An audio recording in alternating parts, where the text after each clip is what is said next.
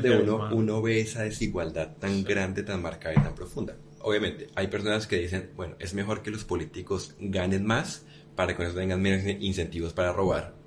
Sí, no lo había pensado, pero claro, ¿funciona? En Colombia nos damos cuenta de que efectivamente no funciona de esa manera. Creo que me queda poco más de una semana para ir de vuelta a Estonia. La verdad es que una parte de mí tiene bastantes ganas y la otra queda tiene más bien poquito. más que nada porque después veo las, las noticias aquí en España que termino viendo cosas de casualidad aunque no las siga activamente. Claro, me mandan cosas por Twitter o incluso también por, por privado y te enciendes, ¿no? Cuando ves estas cosas. Como siempre digo, la tendencia de España parece que va a peor. Cada vez las cosas van a peor. Y si vas echando la vista atrás, a dos años, a cinco años, a diez años, parece ser que, que vamos a peor. Ya no hablo solo de impuestos, de la fiscalidad, pero la tendencia general del país, ¿no? una de las cosas que me gusta de este podcast, de tener la oportunidad de charlar con personas interesantes, es que más que nada busco todos los temas que me interesan, pero soy más propenso a que me guste un tema cuando, o que me interesa un tema en ese momento, cuando la persona con la que hablo irradia, para decirlo así, pasión, ¿no? Es el caso de, John, que, que, conocí ahí en, en la cafetería. Ya escuchasteis algunos la conversación con Sergio sobre el café en el episodio de Maestro Cafetero. Ah, pues John está en la misma cafetería y es un apasionado de, la política. Yo estoy bastante desconectado con la política española.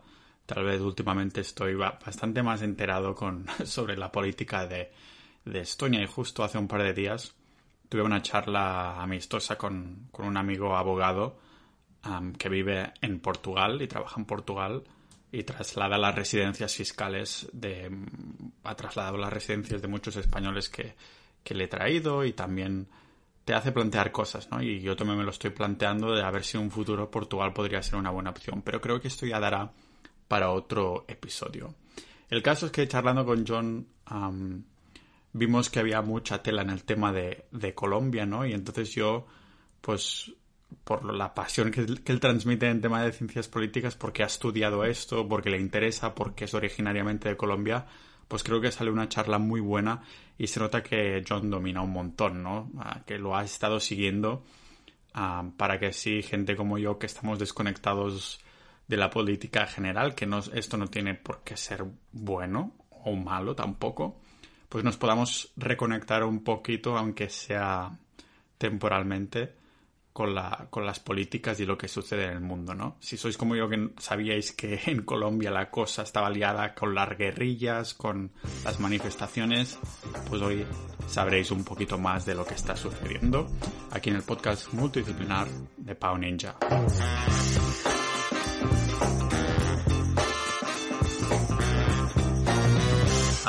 ¿Y has estudiado ciencias políticas? ¿será? mi ah, profesión es ciencias políticas y relaciones internacionales y tengo una maestría en gestión pública. entonces ya es pasión como por la política y cosas así o qué? Literalmente es una pasión. sí, entonces que te vas documentando constantemente sobre lo que está pasando y todo, ¿te interesa como política general, solo en Colombia o como...?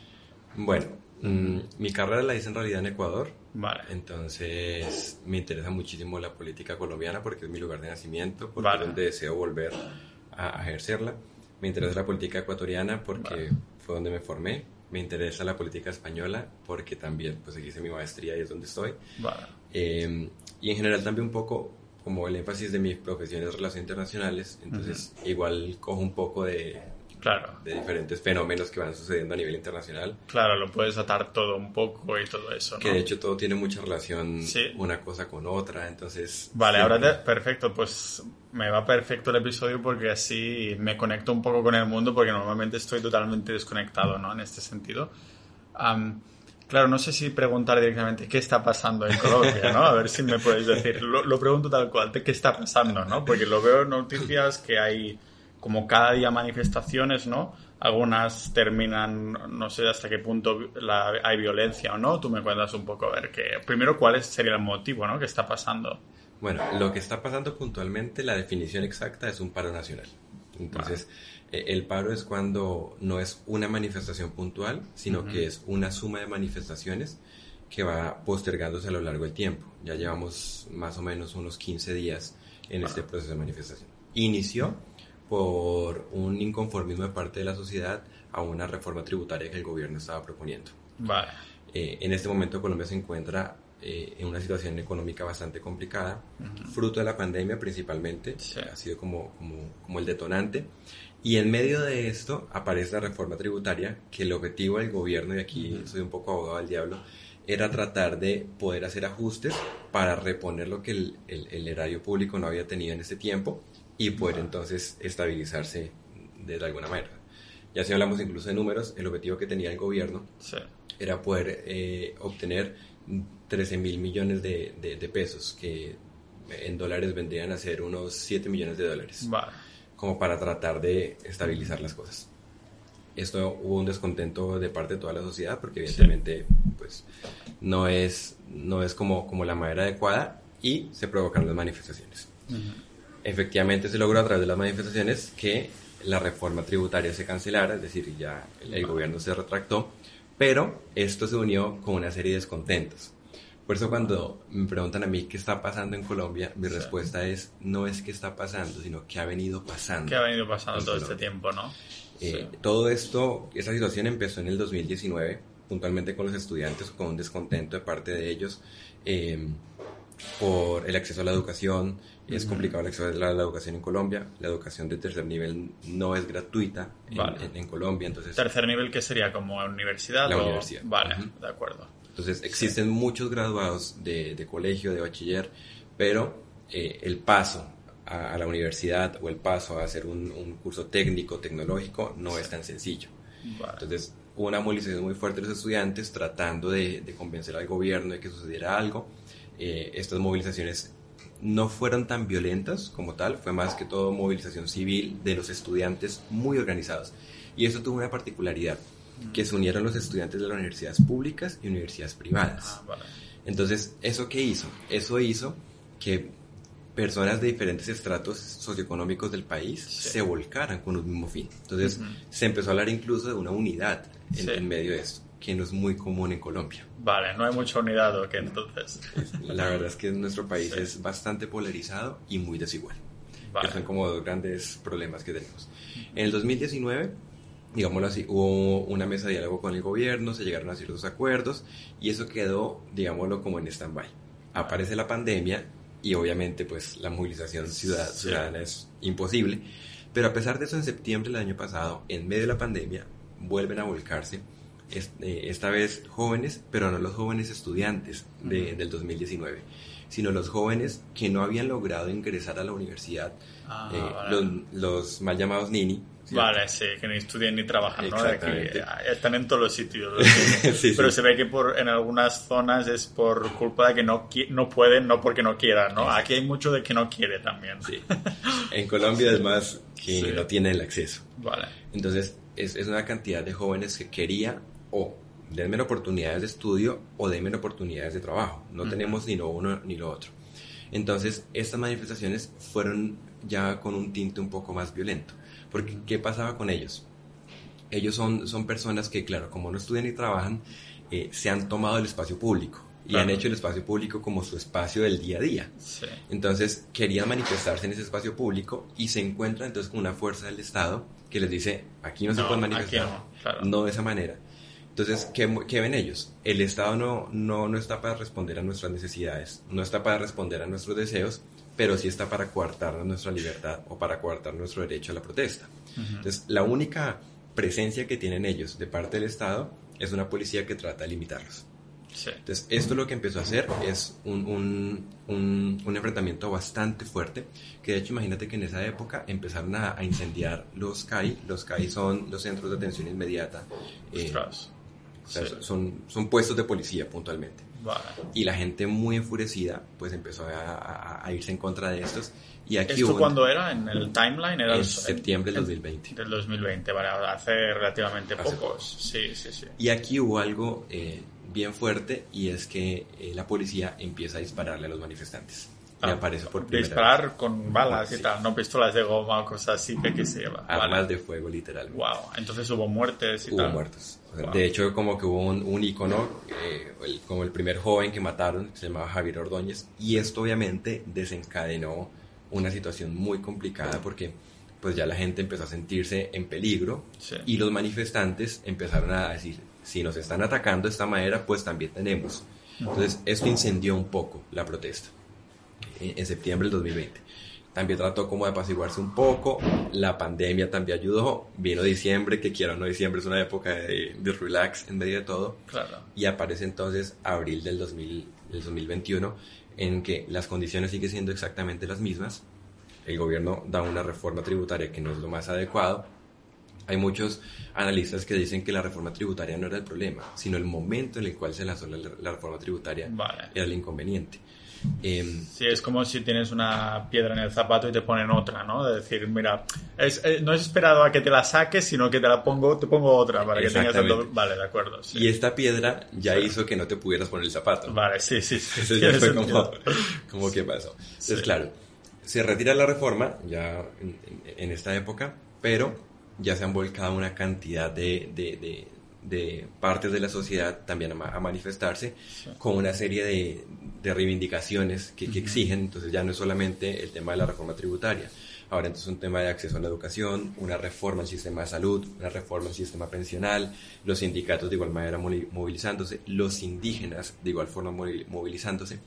Entonces ha hecho que se genere este gran paro nacional que el gobierno ha tratado de establecer mesas de diálogo y todo lo demás, pero que es muy complicado, la verdad, encontrar una salida claro.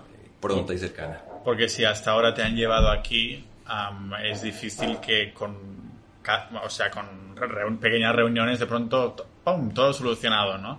Supongo que también dependerá mucho de cómo la gente colombiana, si te asentas por poco o por mucho, ¿no? Porque aquí en España a lo mejor hay una manifestación un día y ya no sé, ya se olvida todo el mundo al día siguiente, ¿no?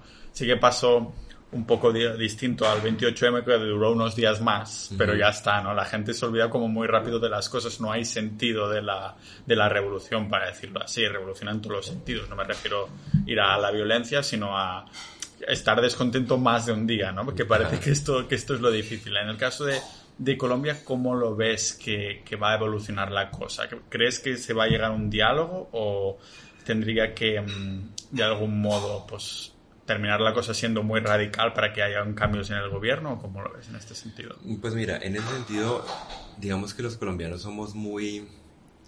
No sé qué, qué término utilizar para no herir susceptibilidades, pero, pero creo que, que así somos como, como muy respetuosos de ciertas cosas. Es decir, en Colombia no se habla de un golpe de Estado, por ejemplo, y no se habla de que el gobierno tiene que renunciar, no se habla de, que, de votar al presidente. De pronto, las arengas del, de, de, la calle, si puede ser fuera Duque o cosas por el estilo, pero en la mesa de negociación no es una, una, una de las cartas que se pueda proponer, Porque somos como muy respetuosos en ese sentido.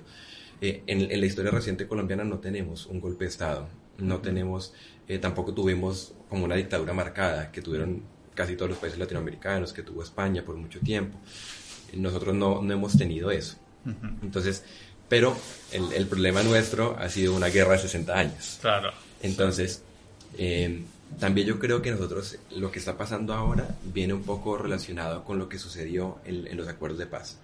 El acuerdo de paz era una oportunidad para cambiar de fondo muchas de las problemáticas que tenía el país.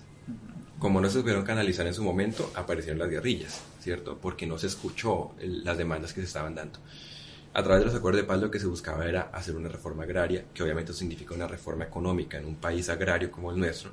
Eh, entonces, eso significa, por, por, supuesto, hacer un cambio de raíz. Hacer una reforma del sistema político es un cambio de raíz. Eh, no se buscaba, por ejemplo, hacer una, una, asamblea constituyente, que es de pronto la salida que muchos ven eh, cuando hay un problema grande social, entonces hay que hacer una nueva constitución, nuevas reglas de juego. No. el objetivo de esto era transformar la sociedad colombiana pero el gobierno actual no está de acuerdo con, con, el proceso de paz. Entonces ha truncado muchísimo los acuerdos que se dieron, se han truncado mucho, o sea, la ejecución de los acuerdos han sido muy truncados, que de hecho es otra de las demandas que se hacen ahora, que se puedan cumplir con, con los acuerdos que, que, se han dado. Entonces yo creo que si se, puede, se, se, siguiera con, con, lo que se había estipulado en, el 2013 con los acuerdos, las cosas podrían ser muy distintas y sí podrían haber cambios sustanciales. Ahora, creo que lo que se puede resolver en la mesa de diálogo son cosas para este momento. Vale. Para ahora calmar a los manifestantes, para ahora tratar de, retornar. Porque también otro tema eh, que quizás uno eh, no lo ve mucho en Europa cuando se manifiesta. Hay una manifestación, la gente se puede mover, pueden haber ciertos actos violentos, puntuales y, y ya está. Pero en Colombia, por ejemplo, las manifestaciones vienen acompañadas con desabastecimiento en las ciudades. Porque los manifestantes cierran vías, porque los manifestantes impiden que, que, los productos lleguen a las ciudades, entonces... Claro, para esto nosotros es impensable, ¿no? Siempre los supermercados siempre llenos, sobre, sobre, todo de papel de bater ahora. sí, tiene sentido. Claro, entonces es aún peor para la gente que está dentro de las ciudades, eh, no solo es la manifestación, sino que te, tiene un impacto totalmente directo contigo, ¿no? Y no sé si entonces las personas, claro, si yo estoy en mi casa y no, no voy a ninguna manifestación, pues lo veo por la tele o me lo dicen o ni me entero, ¿no? Pero si tiene un impacto directo, directo con el abastecimiento y demás, no sé si entonces la gente de Colombia se ve más propensa a tomar un bando, para decirlo así. Ah, porque claro, te afecta directamente a ti. O te quejas o te callas, ¿no? Supongo. Ah, entonces, supongo que ¿Vendría a ser pueblo contra gobierno directamente o hay gente que también se pone de parte del gobierno o cómo funciona? Sí, hay mucha gente que eh, de pronto cuando va viendo las condiciones va diciendo ya, bueno, ya, cálmense, ya es suficiente y eso también un poco como que enciende nuevamente a los manifestantes porque es otra vez el conformismo de ah, entonces quedemos otra vez en lo mismo, quedemos esperando porque claro, hay una situación que no, no, es muy agradable para nosotros, pero ya vimos que no se pudo con 10 días, 15 días de paro, entonces ya dejémoslo ahí, dejémoslo ahí y, después se, se, va dando. Entonces, creo que esta es una generación, la generación actual eh, de los jóvenes está muy cansada de todo ello. Eh, es una generación que además no participa en las elecciones. La participación política es muy baja en el país. O sea, eh, en primer lugar, el voto en Colombia no es obligatorio. En segundo lugar, la abstención generalmente está sobre el 55-60%. Vale. Eh, eh, y, y, de esa abstención, es un gran número, obviamente, son los jóvenes. Sí. Entonces, ¿Por qué crees que esto sucede? ¿Es que pensar no importa lo que vote, que va la cosa a ir mal o es esto? Sí. Eh, es una clase política tradicional, entonces gobiernan los mismos de siempre y, y, si ya no gobierno yo, gobierna mi hijo, mi sobrino, mi nieto o el que yo pongo. Y debe ser difícil entonces, por lo que dice, a lo mejor crear un nuevo partido o no es efectivo o como... Pues mira que eh, eh, crear un partido político en Colombia es muy sencillo, o sea, simplemente necesitas un caudillo, el, el, término caudillo es como ese personaje que tiene gran aceptación con, con, el pueblo y que viene a ser como el redentor. Yo vengo a salvar al país. De hecho, las, las campañas políticas en el país siempre es yo soy el cambio. Sí, todo, siempre, todos los países de lo mejor. Todo está mal y esta es la respuesta. Entonces, por ejemplo, el actual gobierno tiene, es un partido, creo un partido, este, tendrán unos que unos 8 o 10 años más o menos. El anterior a este también era un partido nuevo que se había creado tiempo atrás. Eh, hay un punto aquí bien álgido y, y es la presencia del expresidente Álvaro Uribe. Entonces, ha sido un personaje que en su momento logró tener muchísimo acogida porque tuvo una, una guerra bastante frontal contra la guerrilla, eh, con, con, su política de Estado denominada seguridad democrática, entonces debilitó muchísimo a las Fuerzas Armadas, debilitó muchísimo, perdón, a la guerrilla y le dio un nuevo posicionamiento a Colombia generó un ambiente de seguridad en el país. Hay una época, en, al principio de los, de los 2000, en el que no podíamos viajar de una ciudad a otra, porque la guerrilla tenía prácticamente tomada todas las vías y era muy factible que te secuestraran o que tuvieras algún encuentro de extorsión o cosas similares. Con el gobierno de él empezaron a haber muchos cambios. Ese cambio empezó a darle una cara diferente a Colombia a nivel internacional.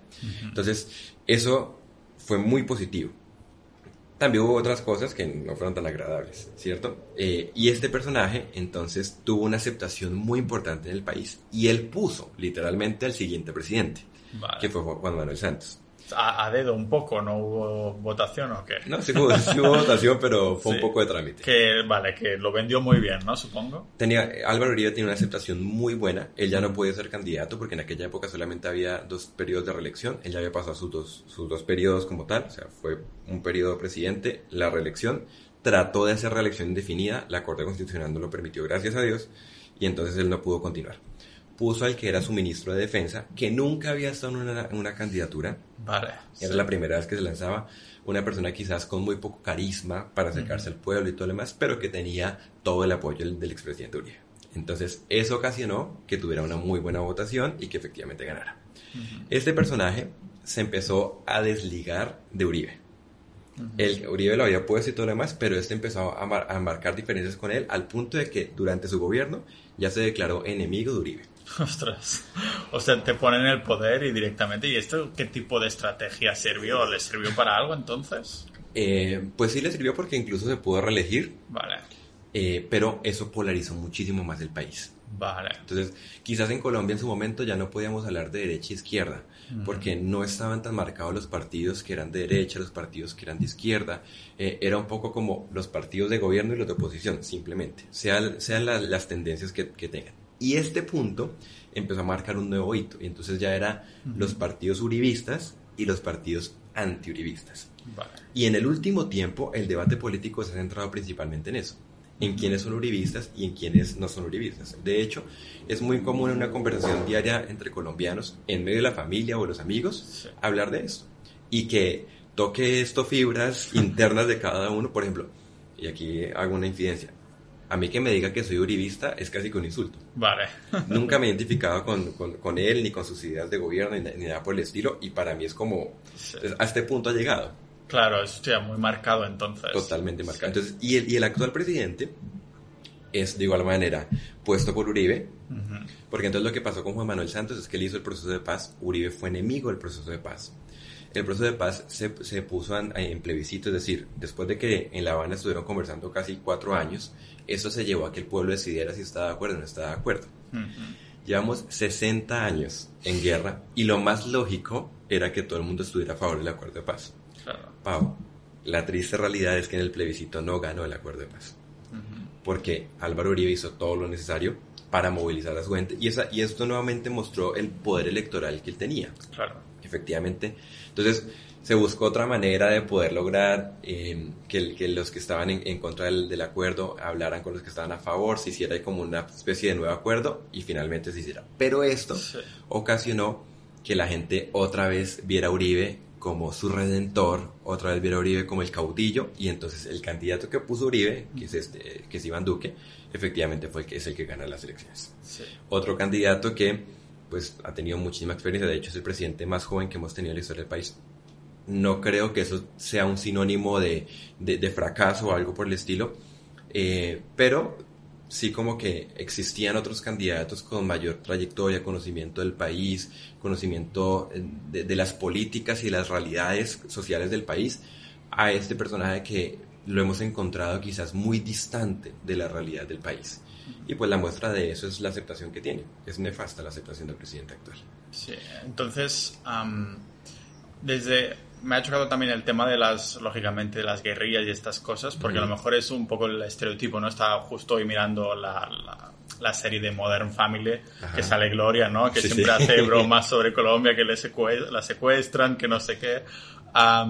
entonces, desde este presidente que comentabas que fue tan carismático, que tuvo tanta aceptación y todo, el tema de guerrillas estaba ya casi disuelto, para decirlo así, o es algo que sigue uh, candente en el país. Y cómo está este tema ahora en, en, contraste con el tema de las manifestaciones, las protestas, porque cómo em, actúan las guerrillas ante esto, ¿Qué, ¿qué, sucede? Con el presidente Uribe hubo un debilitamiento muy fuerte de las guerrillas porque hubo muchísimo enfrentamiento y el presidente, mm, pues su gobierno le dio duros golpes. Eh, mataron a varios de los cabecillas de, de la guerrilla como tal, entonces hubo un gran debilitamiento. Digámoslo así que la guerrilla hasta cierto punto estuvo un poco arrinconada. Cuando llega el, siguiente presidente, que es Juan Manuel Santos, él viene con un, con un discurso muy distinto. A pesar de que él fue el ministro de Defensa de Uribe, viene con un discurso muy distinto de buscar el proceso de paz. Y es el que da todo el esfuerzo para, para lograr la, la, paz, que efectivamente pues, pues se firman los acuerdos. Esto lo que hace es que la principal guerrilla de Colombia, que eran las FARC, se desmovilicen. De hecho, hoy en día hay guerrilleros en el Congreso eh, porque eran parte de los acuerdos eh, como tal, pero hubo una parte de, esta guerrilla que ya no estuvo tan de acuerdo y es lo que hoy se conoce como las disidencias de las FARC. Entonces son guerrilleros que en su momento dijeron sí al acuerdo y ahora dijeron el Estado no nos está cumpliendo, volvemos a las armas. Vale. Eso es un lado. Eh, por otro lado está la guerrilla del ELN, que es una guerrilla no tan fuerte como fue la guerrilla de las FARC, que con ellos se ha tratado en varias oportunidades de establecer un diálogo para poder llegar al proceso de paz, pero no se ha dado. Entonces esta guerrilla sigue de buena manera activa. Entonces, eh, lo que se dice es que las guerrillas han aprovechado las manifestaciones para eh, un poco meterse en medio de ellas, para camuflarse en medio de, de, esto, y de igual manera pues hacer todo mucho más violento y todo lo demás. Em, no existe evidencia como tal de, esto. Claro, porque tampoco es que vayan publicando en Instagram qué están haciendo ni nada de esto, ¿no? Supongo que te encuentras ya en el marrón cuando ya está la situación. Pero ¿crees entonces que pues, por, a causa, más bien dicho, de las protestas, las guerrillas pueden como potenciarse un poco más en los próximos, los próximos meses, los próximos años? Sí, sí, totalmente, porque esto no solamente el tema de las manifestaciones termina siendo una, entre comillas, distracción al resto de problemáticas, o sea, bueno, digo entre comillas porque es algo muy importante y, y es trascendental, pero sí hace que obviamente la mayoría del Estado se vuelca en una respuesta a esto y, abandone un poco o deje de lado otras problemáticas como el tema de las guerrillas. Entonces, generalmente cuando pasa este tipo de cosas o este tipo de, acontecimientos en Colombia, sí, ellas como que tienen la oportunidad de tomar un poco más de fuerzas y regresar. Creo que es algo que ya está mm, eh, mucho más debilitado, evidentemente, a años atrás. Creo que ya no es el tema central de la discusión del país, creo que ya no es la problemática más grande que tenemos, es una de las problemáticas, pero creo que ya no es la central. Vale. Ah, claro, me, pregunto también, antes de continuar un poco con las protestas, en el tema de las guerrillas, ¿qué beneficios tienen? O sea, ¿qué buscan? ¿Qué, qué promueven? ¿Es simplemente que quieren poder o cuál es el, la intención de las guerrillas como tal. Cuando iniciaron, eh, era una manera de ellos, ante el no ser escuchados por el Estado, la mayoría de ellos campesinos, eh, muy inconformes de cómo se está manejando el, uso de la tierra como tal, eh, con los llamados terratenientes y, todo lo demás, tratando como de generar un poco de equilibrio en la desigualdad tan grande que había. Entonces empezaron a, a, a, movilizarse como, como grupos que trataban de, de, hacerle presión al Estado para que fueran escuchadas sus, sus problemáticas. Sin embargo, eh, a medida que fue pasando el tiempo, sus ideales fueron, se fueron dañando.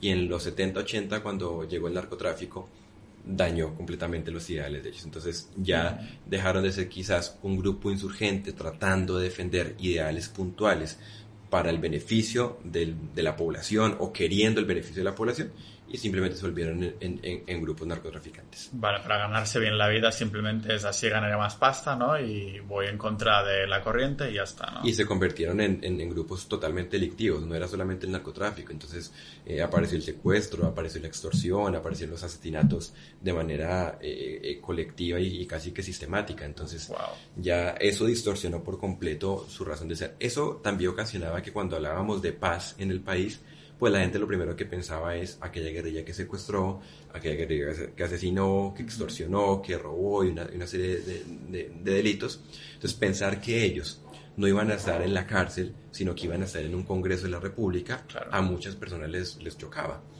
Eh, entonces lo que, lo que se creó fue una justicia especial, una jurisdicción especial que, que, se conoce como, como la JEP, que es... Eh, que ellos sí van a tener que pagar eh, ciertas penas de cárcel de acuerdo a determinados eh, delitos, pero que obviamente las penas van a ser diferentes. Entonces, eh, quizás, mm, por ejemplo, por asesinato en Colombia te pueden dar de 40 a 60 años de, de, prisión. Entonces, en, este, en esta justicia, en esta jurisdicción especial, lo máximo que se paga de, de pena son 20 años, por ejemplo. Vale, por haberse ha sido parte de una de estas guerrillas. Entonces. Pero eh, la diferencia está en que tienes este beneficio, entre comillas, si ayudas a la Comisión de la Verdad, eh, ah, si ayudas al esclarecimiento de muchos hechos, de muchas situaciones. En Colombia todavía hay muchas personas que son desaparecidas, que en su momento se creía que fueron secuestradas o cosas similares y nunca regresaron. Y entonces no se sabe si están muertas, si están vivas, dónde están, si se murieron, dónde están los restos. Y bueno, entonces eh, también el objetivo es poder esclarecer un poco y, darle como que por fin cerrar esta etapa de nuestra vida. Generalmente en los procesos de paz eso es muy importante, ¿no? La Comisión de la Verdad que esclarece muchos hechos. entonces, eso, en, la medida en la que los guerrilleros ayuden en, el esclarecimiento de eso, obviamente que tienen, digámoslo así, como que ciertas recompensas, entre comillas, en, las penas que podían dar.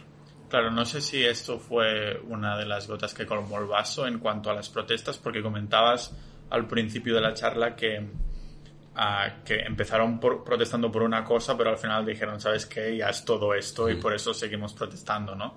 No sé si había también mucha división entonces entre, entre la aceptación de esta nueva justicia ¿no? para las ah, guerrillas, para que formaran parte de Congreso y todas estas cosas. No sé si fue uno de los motivos entonces. Que...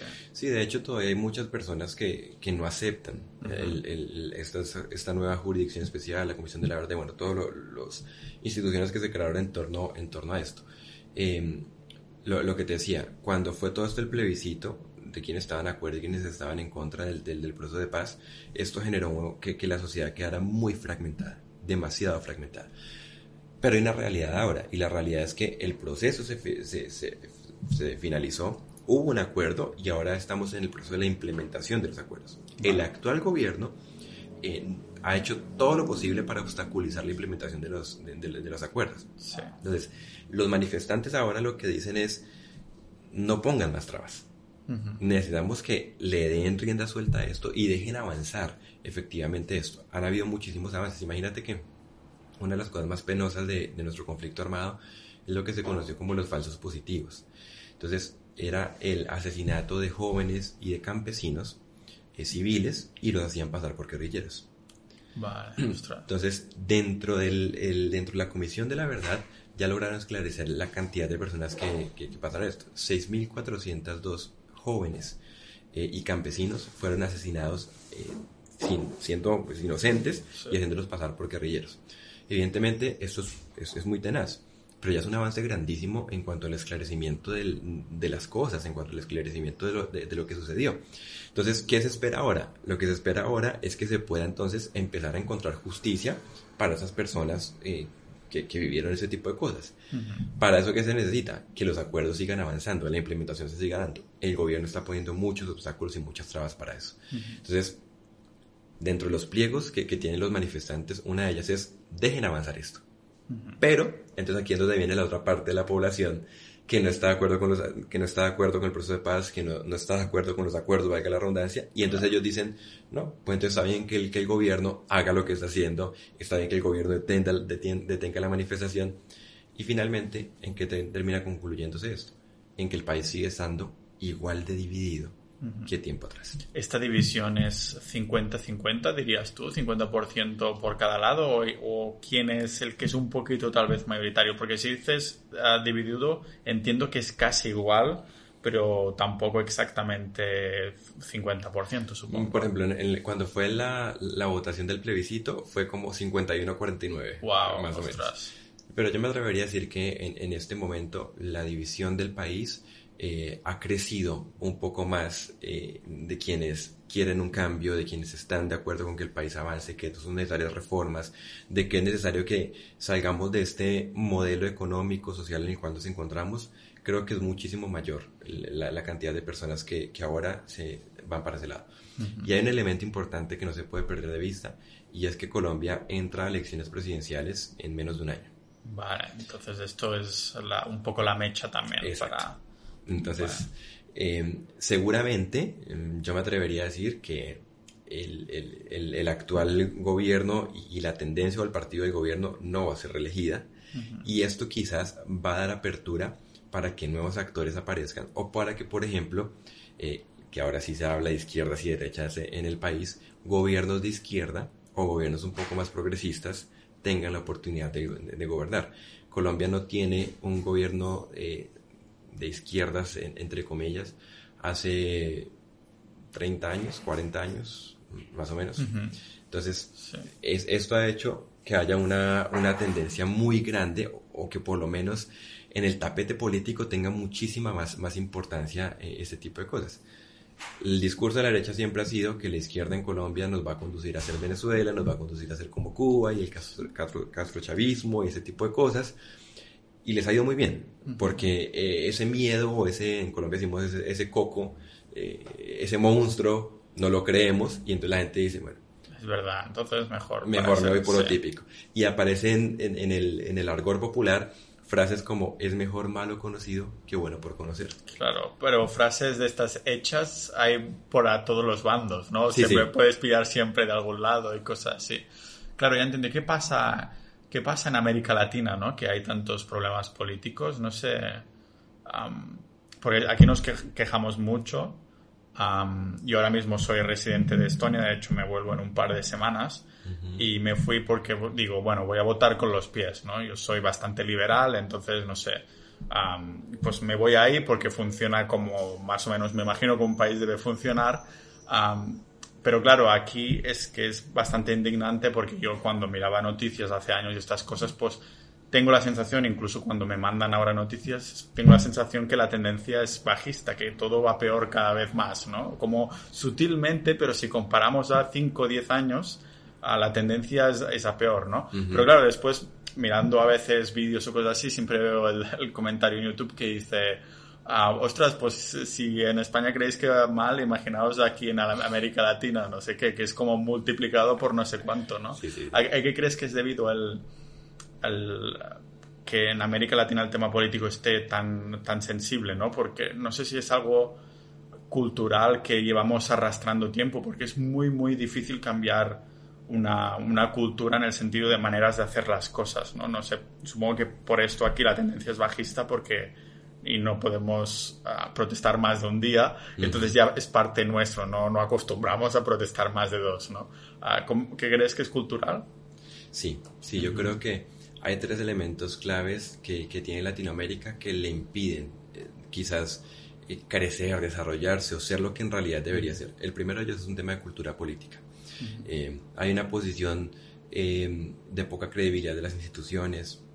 Mm, este tema de la democracia representativa eh, no es como una alternativa de cambio. Creemos que solamente es la democracia directa, es decir, con una manifestación o con una asamblea constituyente o con una, con una consulta popular o con un plebiscito es que podemos cambiar esto. Entonces, hay una falta de credibilidad en todas las instituciones. Los congresos a nivel regional tienen un desprestigio de la población supremamente grande.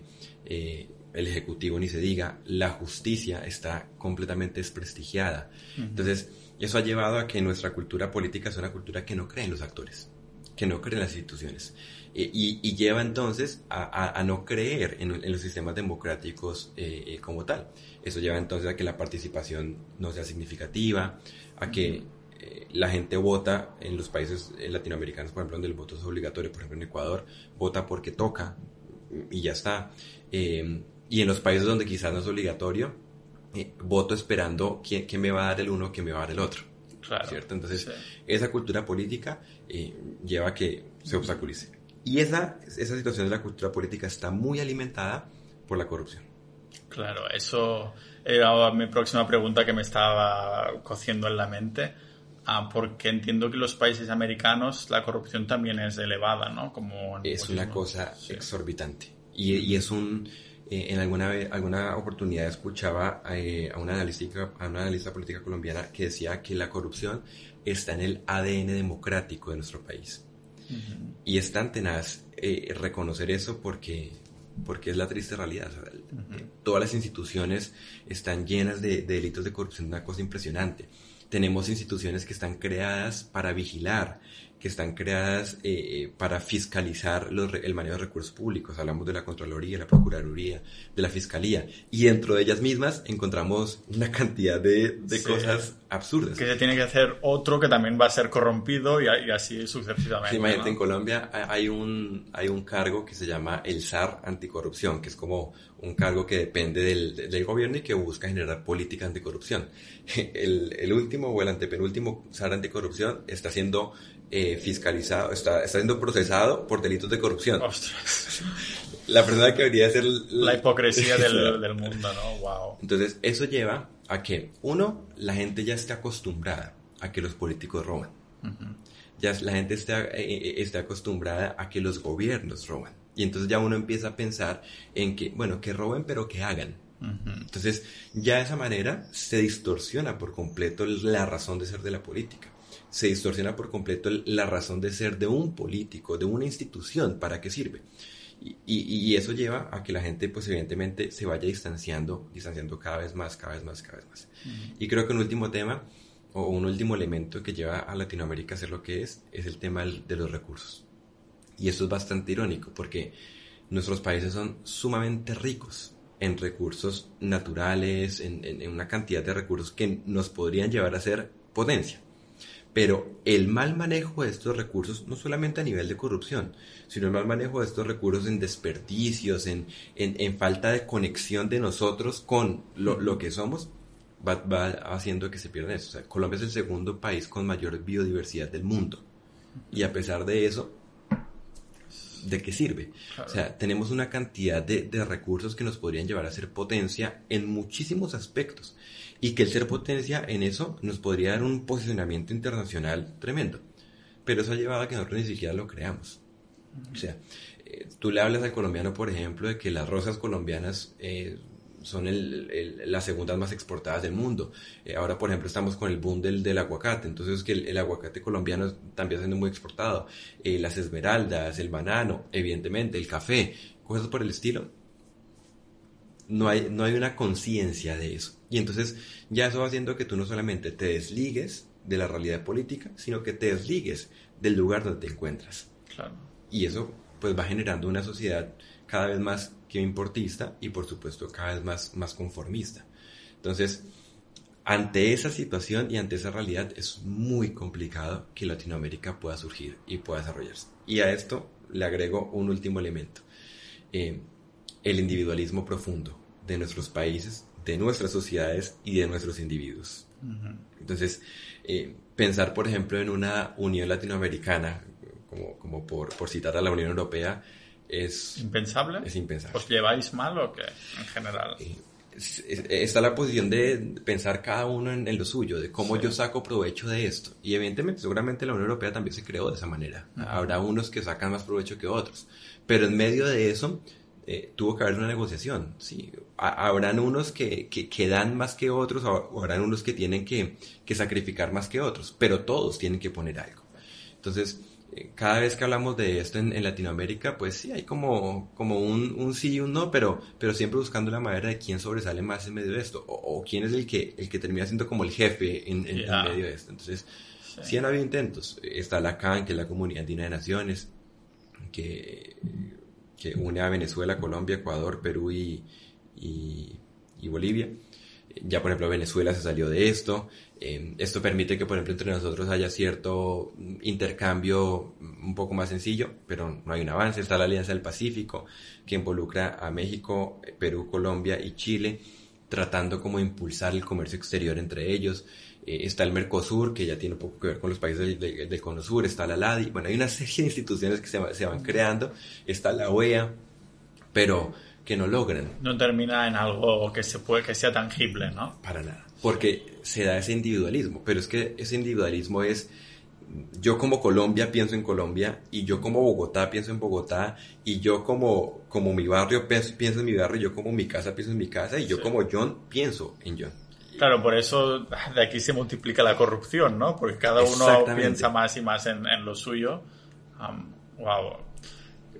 me pregunto, algunas de estas exigencias de los protestantes, ah, alguna que nos puedas decir, más o menos, que digan, no sé si hay algo, supongo, relacionado con la corrupción, que digan, pues ahora tenéis que robar 50% menos o algo así, no sé. Pues imagínate que hubo una, una consulta anticorrupción eh, tiempo atrás, que fue muy movida sobre todo por, por los jóvenes. Y entonces eh, habían como que ciertos, ciertos límites. Entonces, por ejemplo, eh, ahora todos los políticos en teoría tendrían que presentar su declaración de renta antes de postularse para poder como fiscalizar un poco el enriquecimiento que puede tener durante su función eh, como tal. El tema de la ley de transparencia es para poder tener un poco de veeduría de las instituciones como tal. La reducción de los salarios de, de los gobernantes. Es que imagínate que en, Colombia el salario mínimo exageremos, está en un millón de pesos, que vendrían a ser unos 350 dólares. Eh, y el salario de un congresista es más o menos 30 millones de pesos. Wow. Mm, que 30 veces más, es, que wow. Exactamente. 30 veces más. Wow. Entonces, ahí es donde uno, uno ve esa desigualdad tan grande, tan marcada y tan profunda. Obviamente, hay personas que dicen, bueno, es mejor que los políticos ganen más para que no tengan menos incentivos para robar. Sí, no lo había pensado, pero claro, ¿funciona? En Colombia nos damos cuenta de que efectivamente no funciona de esa manera. Claro, es lo que decías tú de tenerlo implantado en el ADN, ¿no? De, bueno, así robarán menos, ya como si fuera algo natural, ¿no? Exacto, ese, es el punto, ¿no? Y, y, yo siempre he pensado que tenemos que empezar por un cambio de mentalidad y por un cambio en nosotros. Es decir, la corrupción no puede ser ni siquiera una, una alternativa, no puede ser una opción en ninguna instancia. Y es por eso que tenemos que empezar nosotros. Eh, dentro de las mismas mesas de diálogo se contemplan acciones de corrupción. O sea, voy a convencer al otro dándole esto, ¿cierto? Entonces, si yo le doy esto, quizás entonces al grupo de estudiantes, para tratar de, convencerlo, entonces eso ya son actos corruptos. Claro. Y, es algo que no podemos permitir. Y es algo que tenemos que sacarnos por completo de, de, nuestro... En estos días tenía una, una experiencia con, con un, un, amigo pensando en un sorteo de una página de Instagram. Entonces eh, teníamos ahí un inconveniente con quién fuera el ganador y me decía, ah, no, no te preocupes. Pero entonces si, si gana otra persona, pues hacemos otra vez el sorteo y entonces que gane la persona que nosotros necesitamos que gane. Yo me quedaba mirándolo y él decía, ese tipo de cosas son los que nos hacen corruptos por naturaleza. Claro, son los micro, microcorrupciones. Exacto, esos pequeños actos son los que mañana van generando, obviamente que para mí no esté mal el siquiera pensar de que si es posible cambiar un concurso, si es posible cambiar una persona, si es posible desviar un recurso, si es posible quedarme con una tajada de que tengo que empezar por esto micro. Yo no puedo hacer una política anticorrupción cuando en realidad en, en, la minucia o, en, el día a día o, en, el colombiano de a pie aún hay acciones de corrupción. Yo tengo que empezar por eso. Y aquí hablamos de, hacer una campaña de educación, de culturización de, de la persona, hacerla consciente, y aquí viene el tema de los recursos hacerme consciente de los recursos. Hubo un personaje político que eh, hablaba de que los recursos son sagrados y muchas personas se burlaban de él, de que los recursos sagrados, los recursos son sagrados. Pero sí, es que tengo que darle esa connotación, incluso de que es tan sagrado porque no, son, no los puedo ni siquiera tocar, porque no me pertenecen. Pero si yo trato de hacer un cambio global sin pensar en lo local, yo creo que debe empezarse desde la parte de abajo para poder llegar a la cúspide de forma distinta. ¿Crees que las protestas servirán para esto? Entonces, ¿crees que es una, algo que ya tocaba, para decirlo así? Sí, yo creo que en esta oportunidad las protestas van a generar un, cambio significativo o por lo menos la apertura para ese cambio significativo. Creo que en esta oportunidad las protestas no se van a calmar con pañitos de agua ni con respuestas simples ni, ni, ni, a corto plazo. Creo que en esta oportunidad sí va a ser la, el, el, espacio para que se generen cambios estructurales. Que evidentemente esos cambios estructurales tendrán muchas dificultades y muchos actores que traten de oponer a eso. Sí, te lo aseguro que, que, así va a ser. Pero sí creo que esto es, es un momento histórico en el país. en estas protestas, ah, ya para terminar, ¿cómo te gustaría a ti que idealmente en un mundo romántico terminaran? ¿Y, cómo crees que terminarán en realidad? O sea, ¿cómo terminarían para ti que diría, eh, ha sido perfecto, no podría ser de, otra manera mejor, comparado con lo que crees que terminará pasando?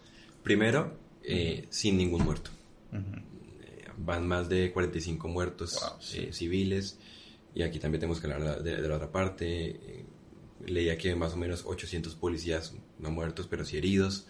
Eh, entonces creo que sería el primer punto ideal, sin ninguna víctima eh, eh, mortal en medio de esto.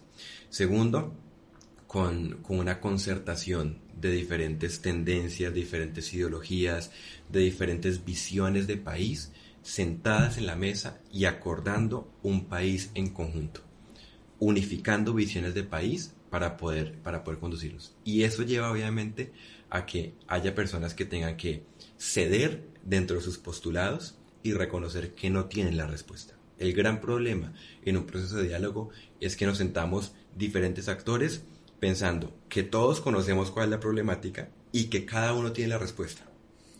Entonces, sentarnos en una mesa de diálogo en el cual mi único objetivo no es que se imponga ni mis, ni, mi, ni mis necesidades ni mis demandas y mucho menos mi, mi vía de solución, sino que yo esté dispuesto a ceder en medio de eso y poder generar una coalición, y aquí no estoy hablando de partidos políticos, una coalición ciudadana como tal que pueda generar una visión de país muy distinta. Y eso es lo que creo yo que conduciría. Que sería perfecto, ¿no? Ahora. Ahora la, otra cara de la moneda, la realidad. La realidad es que ya llevamos más de 40 muertos. La realidad es que creo que van a seguir habiendo muertos. Mm, el, manejo que se le está dando a la, a la fuerza pública está siendo bastante drástico. Eh, y, y, sí creo que esto va, va a terminar generando una, una situación bien complicada. Eh, creo que se va a dar una, una, división muy marcada y creo que la fuerza pública o los gobiernos que, que, vienen van a tener que hacer un esfuerzo muy grande para recuperar la legitimidad de la fuerza pública. Anteriormente en Colombia, Pau, tú veías un policía y lo respetabas. Y era una, era una institución y era, era una autoridad para ti. Había un respeto en medio de eso. Ya la policía ha perdido completamente ese respeto. No sé si tenga que ganárselo o no tenga que ganárselo pero no lo tiene.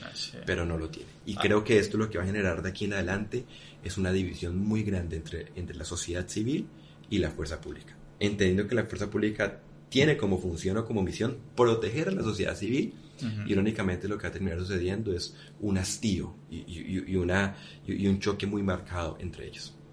Eh, creo que igual van a haber, eh, va a seguir habiendo una polarización una desigualdad muy marcada en, el país, van a haber respuestas, van a haber caminos y, muchas de las demandas que se van dando o que se están poniendo en la mesa van a tener una respuesta. Por ejemplo, creo que el acceso a la educación, ya de hecho el presidente lo anunció, que los estratos socioeconómicos más bajos en Colombia se dividen en seis estratos socioeconómicos. El 1, el 2 y el 3, que son los más bajos, eh, se anunció que van a tener matrícula gratuita para la universidad o para eh, cursos técnicos y tecnológicos a partir del segundo semestre de este año.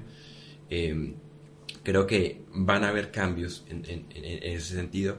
Creo que va a haber un cambio en la reforma de la salud, que ahí sí espero y confío que, que se dé porque el sistema de salud colombiano es, es, muy complicado, pero creo que no va a pasar de eso. Vale, que... Creo que va a llegar. Y creo que al final de esto igual va a aparecer una nueva reforma tributaria, quizás un poco eh, diferente a la que se presentó en otro momento, pero que igual va a seguir afectando a la población civil, a la clase media y a la clase baja principalmente. Y que finalmente el gobierno va a terminar. Y que la conclusión de todo esto, a la final, no va a ser qué va a pasar con, con, con, el paro o con las manifestaciones, sino el, el, desenlace final de esto se va a dar en marzo del 2022 en las elecciones, en las que definitivamente eh, el, el, gobierno que se viene dando o la tendencia política que viene gobernando pierde el gobierno, pierde el control del poder.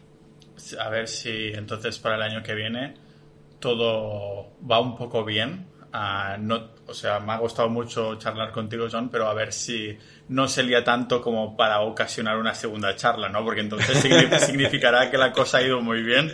Esperemos que, que, termine siendo más ajustado esta primera realidad romántica que decías que no la segunda, pero nada, que muchas gracias. Ojalá que sí, no a ti. Ha sido genial este, este espacio, conversar contigo. Muy interesante. Muchas gracias.